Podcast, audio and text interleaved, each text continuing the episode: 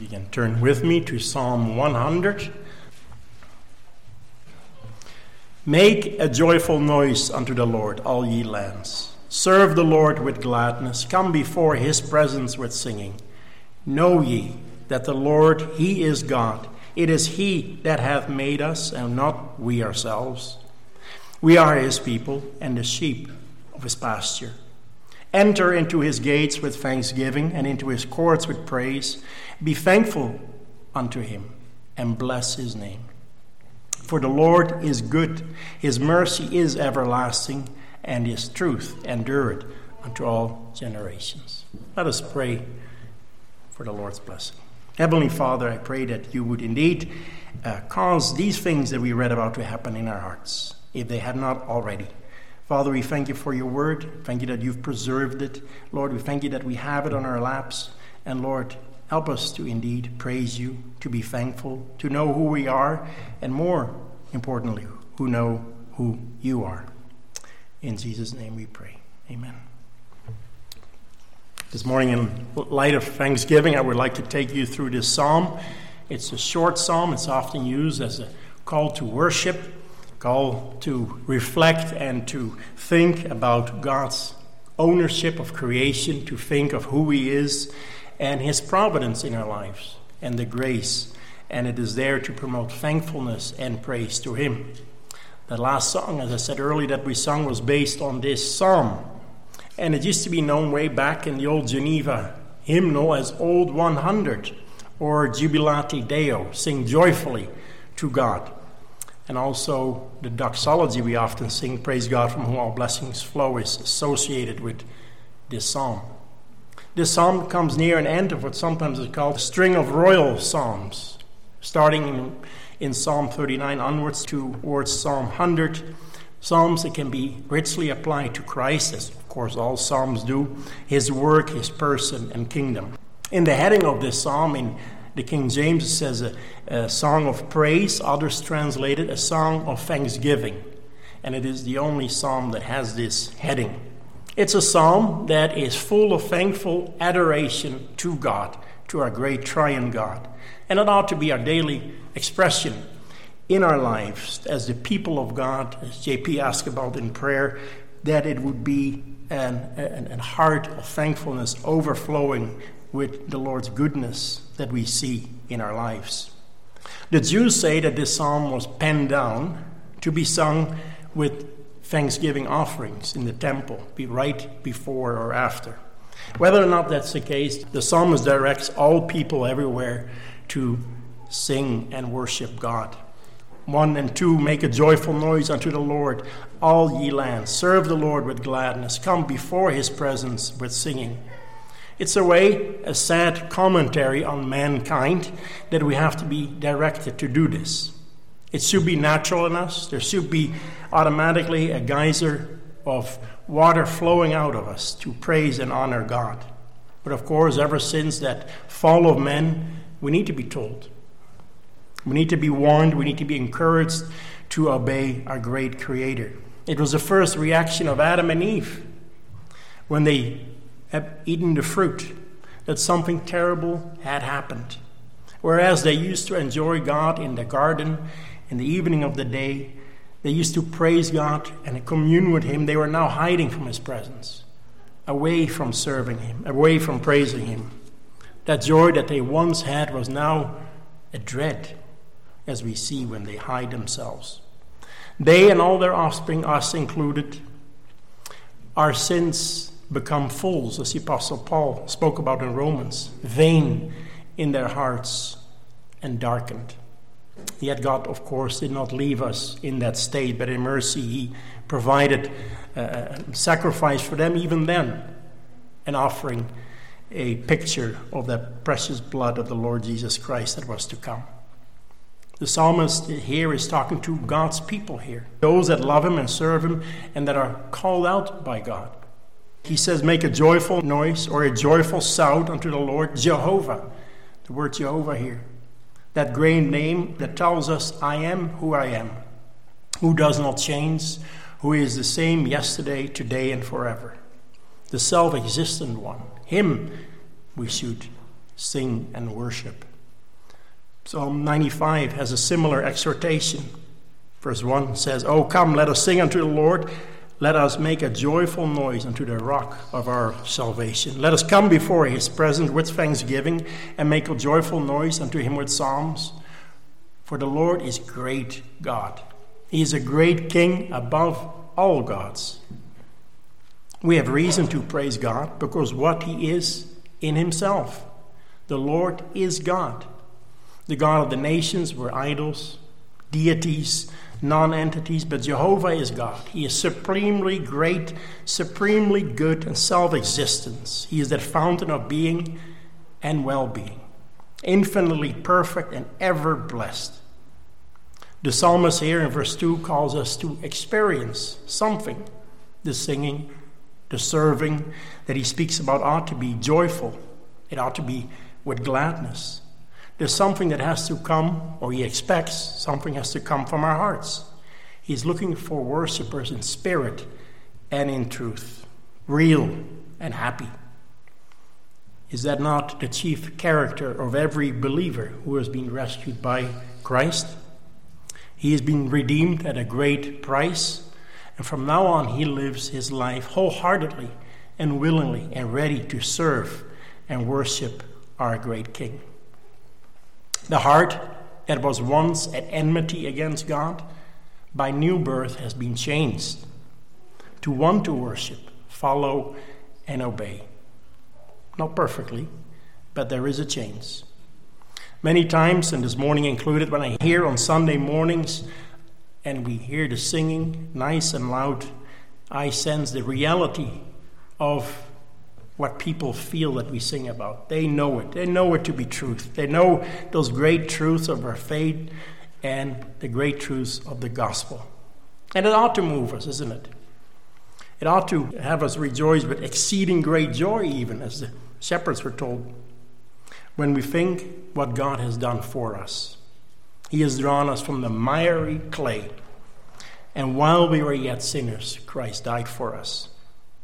The psalmist also envisions and commands all lands, not just Israel, to praise and worship the Lord, a picture of the Redeemer to come.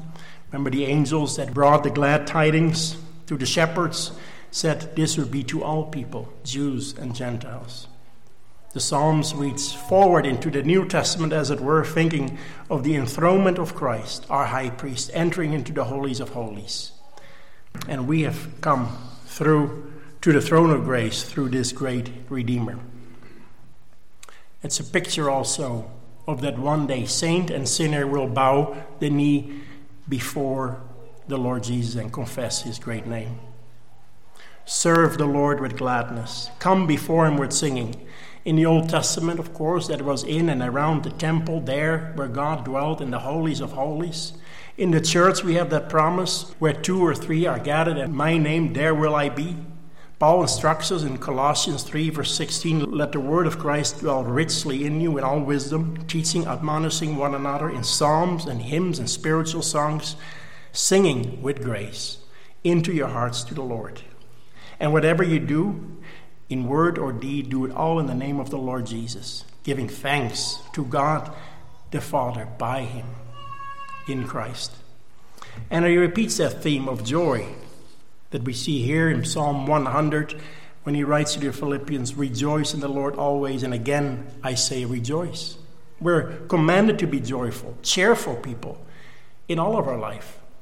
Whatever we do, do it with gladness and fervor to the glory of God. The Apostle Paul, speaking to those that work for a boss, writes, He said, Whatsoever you do, do it heartily, as unto the Lord and not unto men, knowing that of the Lord ye shall receive the reward of the inheritance, for ye serve the Lord Christ.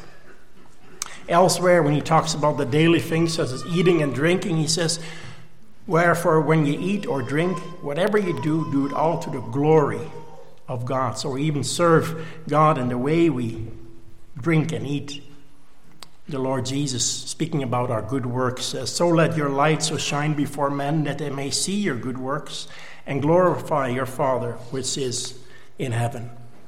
We're commanded to serve him with gladness. How do you come this morning, for instance?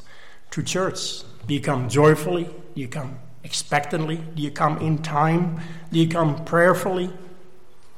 Are you entering these doors with thanksgiving? Thanksgiving that we can do this in freedom. Thanksgiving for the people around you. Thanksgiving that we can offer to our great God. How do you come through these doors this morning? Of course, the Psalms also gives us a reason to praise God. You know, you may say, well, I don't always feel like those things we just spoke about. Those desires, those longing, those inclination that the psalm speaks about here are not always there, or sometimes barely there, perhaps.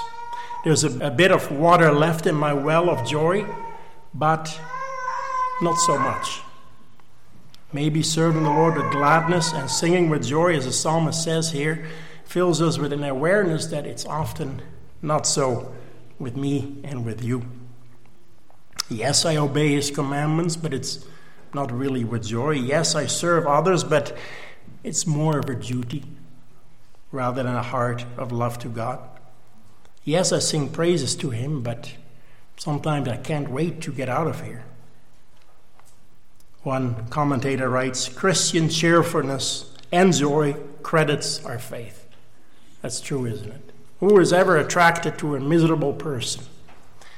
Cheerfulness and joy credits our faith. But sometimes, if we're honest, we don't always feel and operate that way. Well, the psalmist knows that. He helps us with these battles in our heart. He gives us some reasons for joy, praise, and thankfulness. Calvin writes about the Psalms that in them we find the highs and the lows of the Christian experience.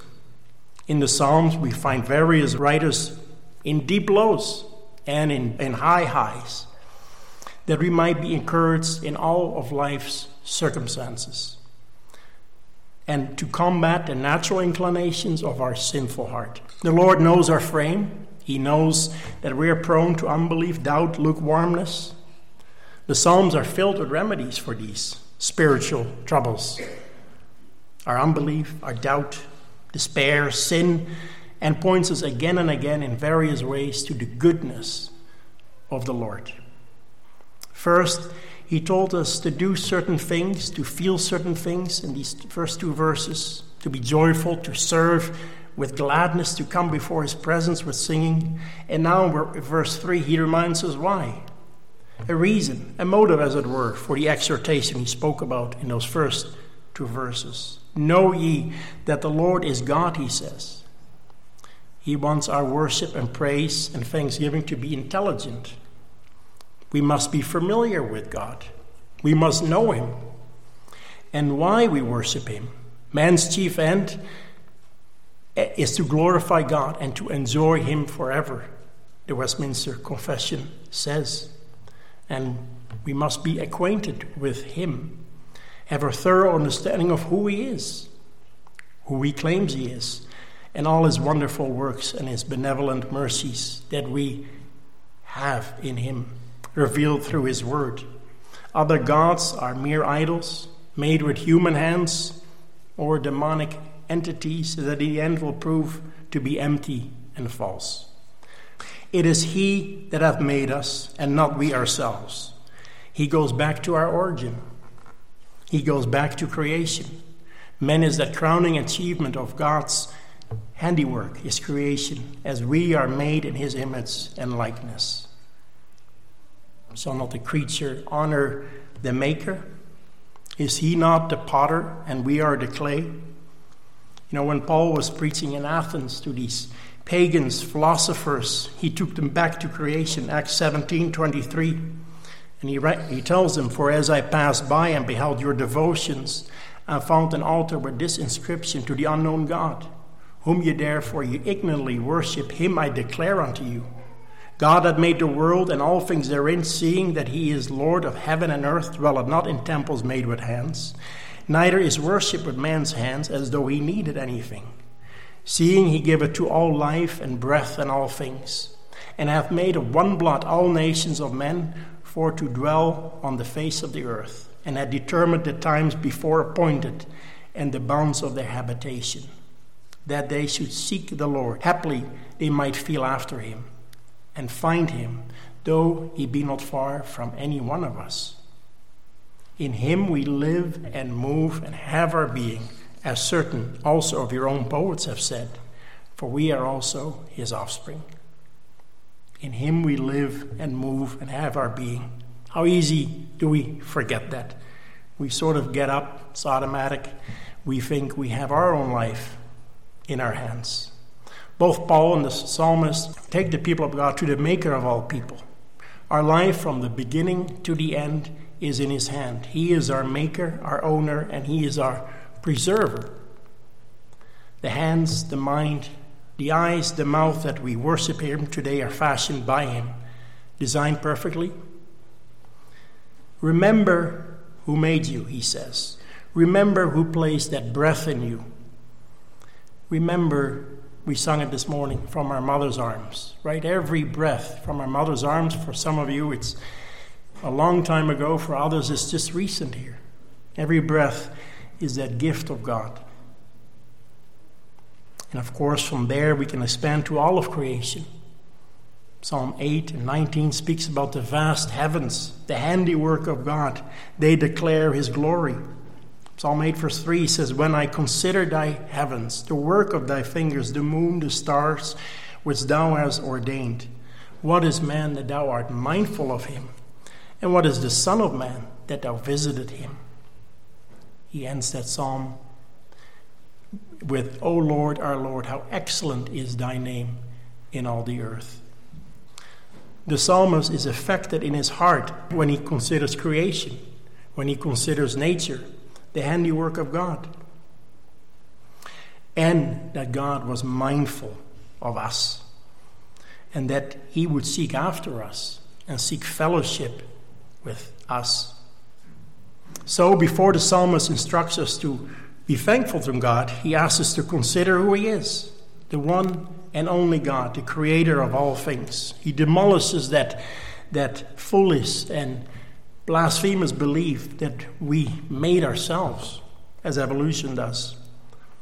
He does not stay there, though. He goes on to say that we are the sheep of his pasture. The church, the elect of God, the chosen and precious to him. For the Israelite, they knew what this meant. They knew that by grace Abraham was called by God, free grace, made a covenant with him, and called him out, who was a pagan worshiper an idolater, to be a true worshiper of the true God. God revealed himself in a progressive way to this nation, to his sheep more and more as history unfolded, and made his character and his person known to his people. They were the sheep of his fold, this nation. They were the special object of his love and care. And what a good thing to remember, believer that our first creation and our second one, the new birth, was solely by the hand of God. Ancient Israel, nor us would follow or choose ourselves to follow the great shepherd. God sought us, just like he did Adam and Eve. Where art thou? He asked. He sought them. Always been the case ever since. The creator of heaven and earth came down and he humbled himself, became man took that sin of all his sheep, blackened by sin, washed them in his own precious blood.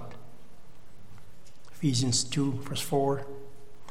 But God, who is rich in mercy, for his great love wherein he loved us, even when we were dead in sins, has quickened us together with Christ. By grace, by grace are you saved and has raised us up together and made us sit together in the heavenly places in Christ Jesus.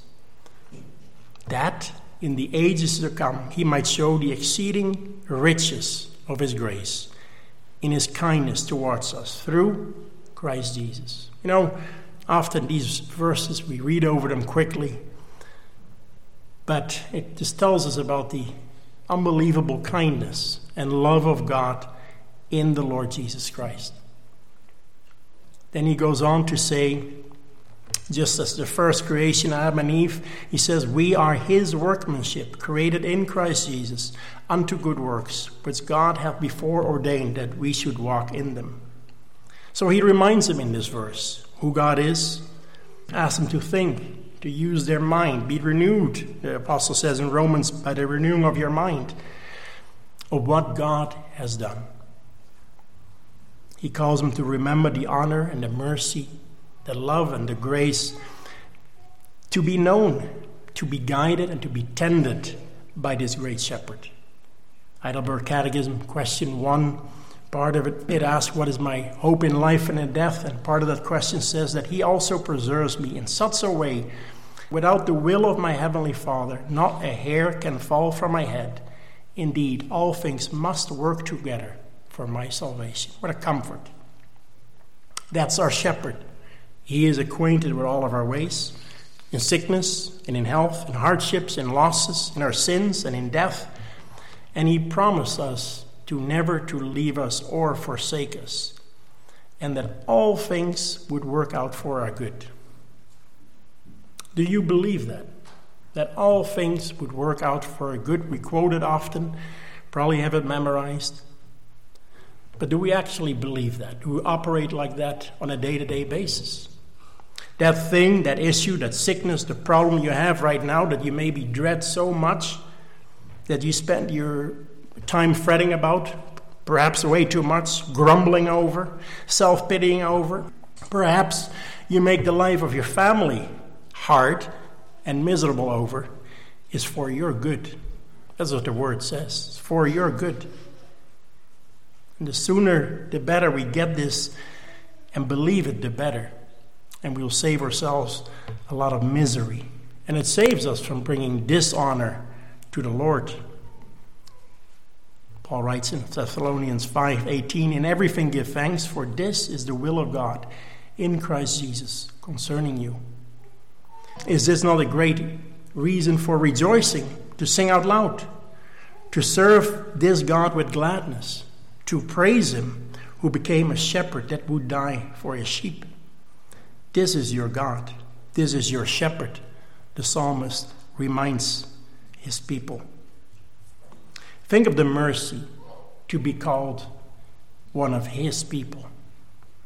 While millions are born and die without even hearing the gospel, you, by grace, if you have faith, are His people.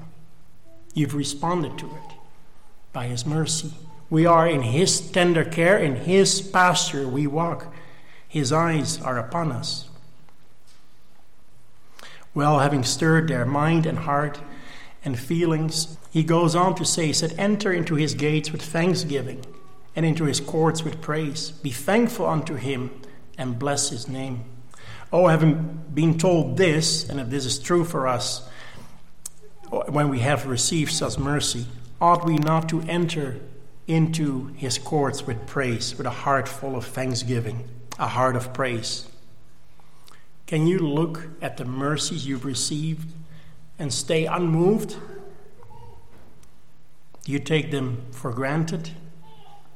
Does it take you a long time to think of the mercies that God has bestowed upon you? Spurgeon writes In all our public service, the rendering of thanksgiving must abound.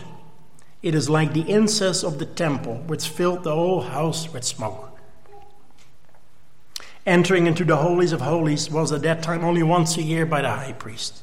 But our Lord Jesus opened it with his own blood.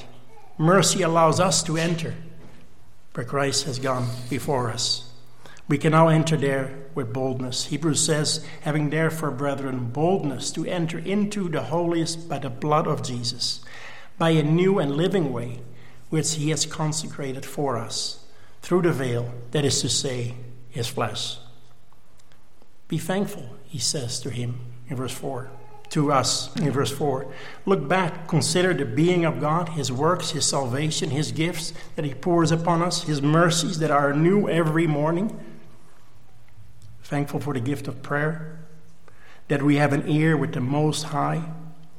He tells us to cast our burdens before the throne of grace. I'm sure that all of us know that song, Count Your Blessings, name them one by one. Psalm 103 sort of says something similar. He says, Bless the Lord, O my soul, and all that is within me. Bless his holy name.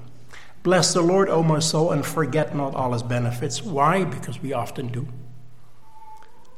Psalm 116, verse 12. What shall I render unto the Lord for all his benefits to me? Here, David stirs himself up in the duty of praise. He wants to employ his whole being, all that is within me. He knows from experience that when he stops doing that, trouble will follow, and I'm sure you and I can relate. There's many places in the Old and New Testament that we are asked to consider, to count up the Lord's gracious gifts, his blessings, his benefits, and most of all, of course, the gift of Himself in the Lord Jesus Christ, who bought us and brought us to God. What is the reason why we're often called to do this? Because we're prone to what? Count our blessings? I think if we're honest, we're often prone to count our discontentments, our supposed lacks, our grievances. I'm afraid that all of us in our mind carry a little or not so little list of things that are difficult, that we are discouraged about, that are um, that we complain about, and that those weigh more on our mind than the thousands of blessings and mercies, be they spiritual, material, or physical. How is that in your own life and in your family's life? Do you privately have a heart that is thankful to God? If your kids think of you now or later, when they're grown up, would they say, Mom and Dad were a thankful people? They had their ups and downs, they were not perfect. They had trials and hardship, but through it all, they were thankful. They were always praising God and being thankful for Him in different circumstances that came their way. And they trusted in Him. I've got a friend in Lacombe. He lost a son a couple of years ago. He's in his late 60s. He's got Parkinson's, and you can start to see that a little bit. Things have not been easy. But one thing I notice about him, he's always thankful. Always thankful. And he always been like that, of course, by grace. But what an example. I go there sometimes just to see that example. Are you cultivating that activity in your home? Parents, since this commandment is so frequent in the Bible, pervasive in Scripture, are you regularly sitting down with your kids and family and consider your mercies and your blessings, thanking God, praising Him in all circumstances? This doesn't come naturally to us, of course. We need to ask the Holy Spirit to help us. We need to encourage others and ourselves in His Word to do this. Gratitude keeps our focus on God, His promises, and His goodness, rather than focusing laser sharp on the problems at hand. For this to happen, we need to be rooted in Christ. Thankfulness, gratitude first is Godwards, but it is also extends to our fellow men, friends, family. Thankfulness is contagious, isn't it? It's an example to others to follow in their thankfulness to the Lord.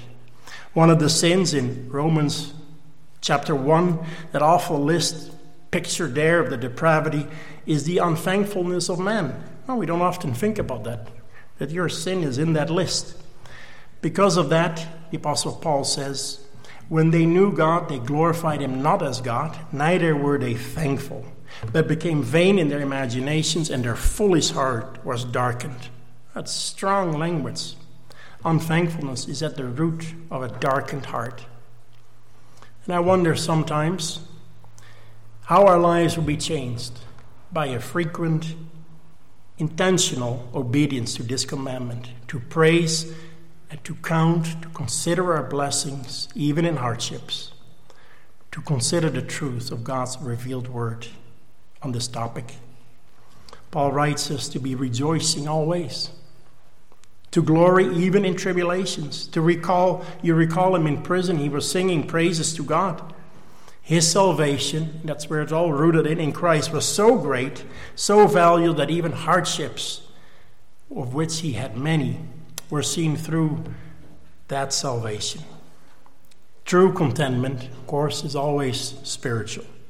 It was for Paul, and it is still true for us today. If we don't have it, pray for it. Implore the Lord for it. Repent of it. Draw near to Him, and He will draw near to you.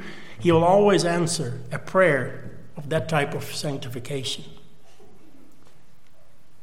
Truth about God stirred the psalmist up. Truth brings forth affections, as we see here in this Psalms affections of love, of joy, of thankfulness, and a desire to bless God, to bless Him for all He has done.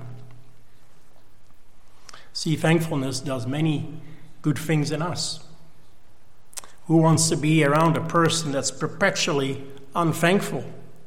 They're a bucket of misery to be around, isn't it? And maybe we've been there ourselves, being the culprit. And thankfulness, unthankfulness weakens every grace. Every Christian grace, every fruit of the Spirit is weakened by the spirit of unthankfulness. Thankfulness, of course, eliminates pride. It is eliminates self-confidence, eliminates boasting. James says that every good and perfect gift is from above, coming down from the Father of lights, with who is no variableness, neither shadow of turning. But most of all, and we see this at the end of verse 4, it should cause us to bless Him, to worship Him, to lift His name on high to proclaim good things about God, to honor Him with our heart and mind, with our deeds and with acts. Praise my soul, the King of heaven. To his feet they tribute bring, ransom, healed, restored, forgiven. Who like me his praise should bring? We'll sing that shortly. Hebrews 13, verse 15 says, By him, therefore, let us offer the sacrifice of praise to God continually continually. That is the fruit of our lips, giving thanks to his name. Spurgeon writes Expiatory sacrifices are ended. Thank the Lord for Christ, what he has done. But those of gratitude will never be out of date. The purpose of thanksgiving is to bless God, to bless his character, his person, his attributes. Bless him for what he does, what he gives, what he takes, to blessing as long as you live. In all your circumstances, He has blessed you, so bless Him in return.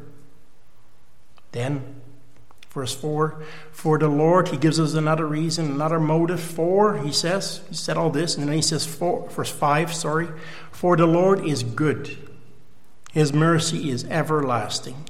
His truth endureth to all generation.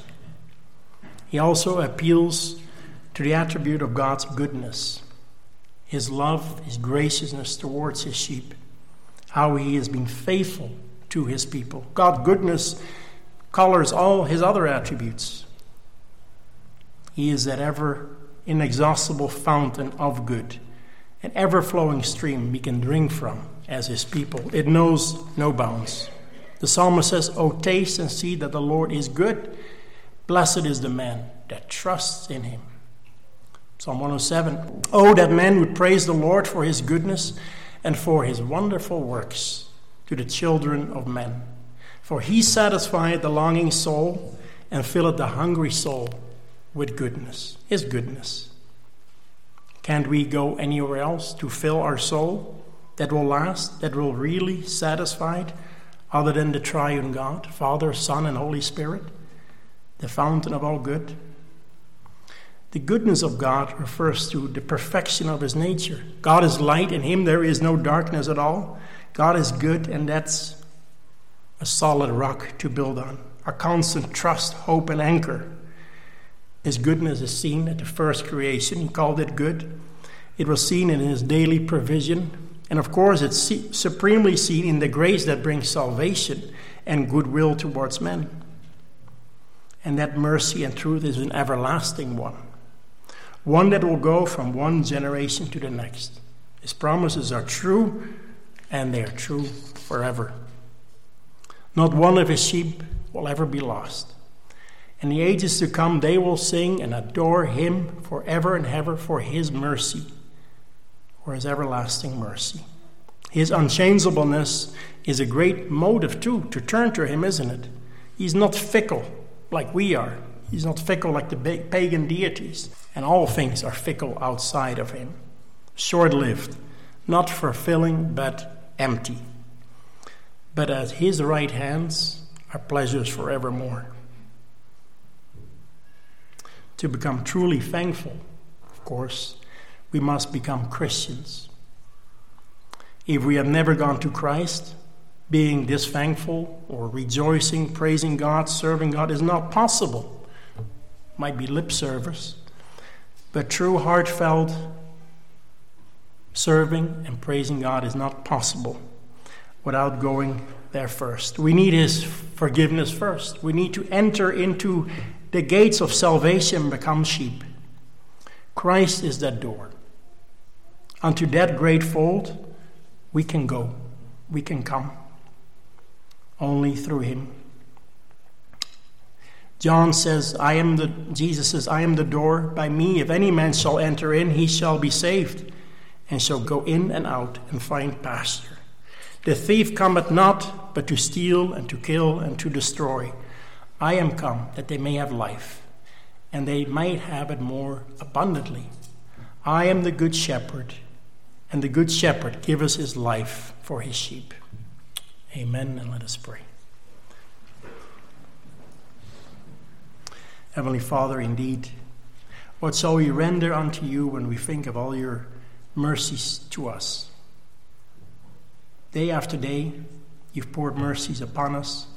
Father, help us every day, but especially this weekend, Lord, to think about that, Lord, and that it would be resulting in a, in a heart that would love you more, that would serve you better, that would be filled with gladness.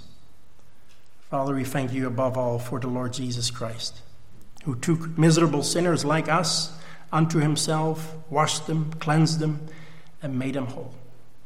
In his great name we pray. Amen.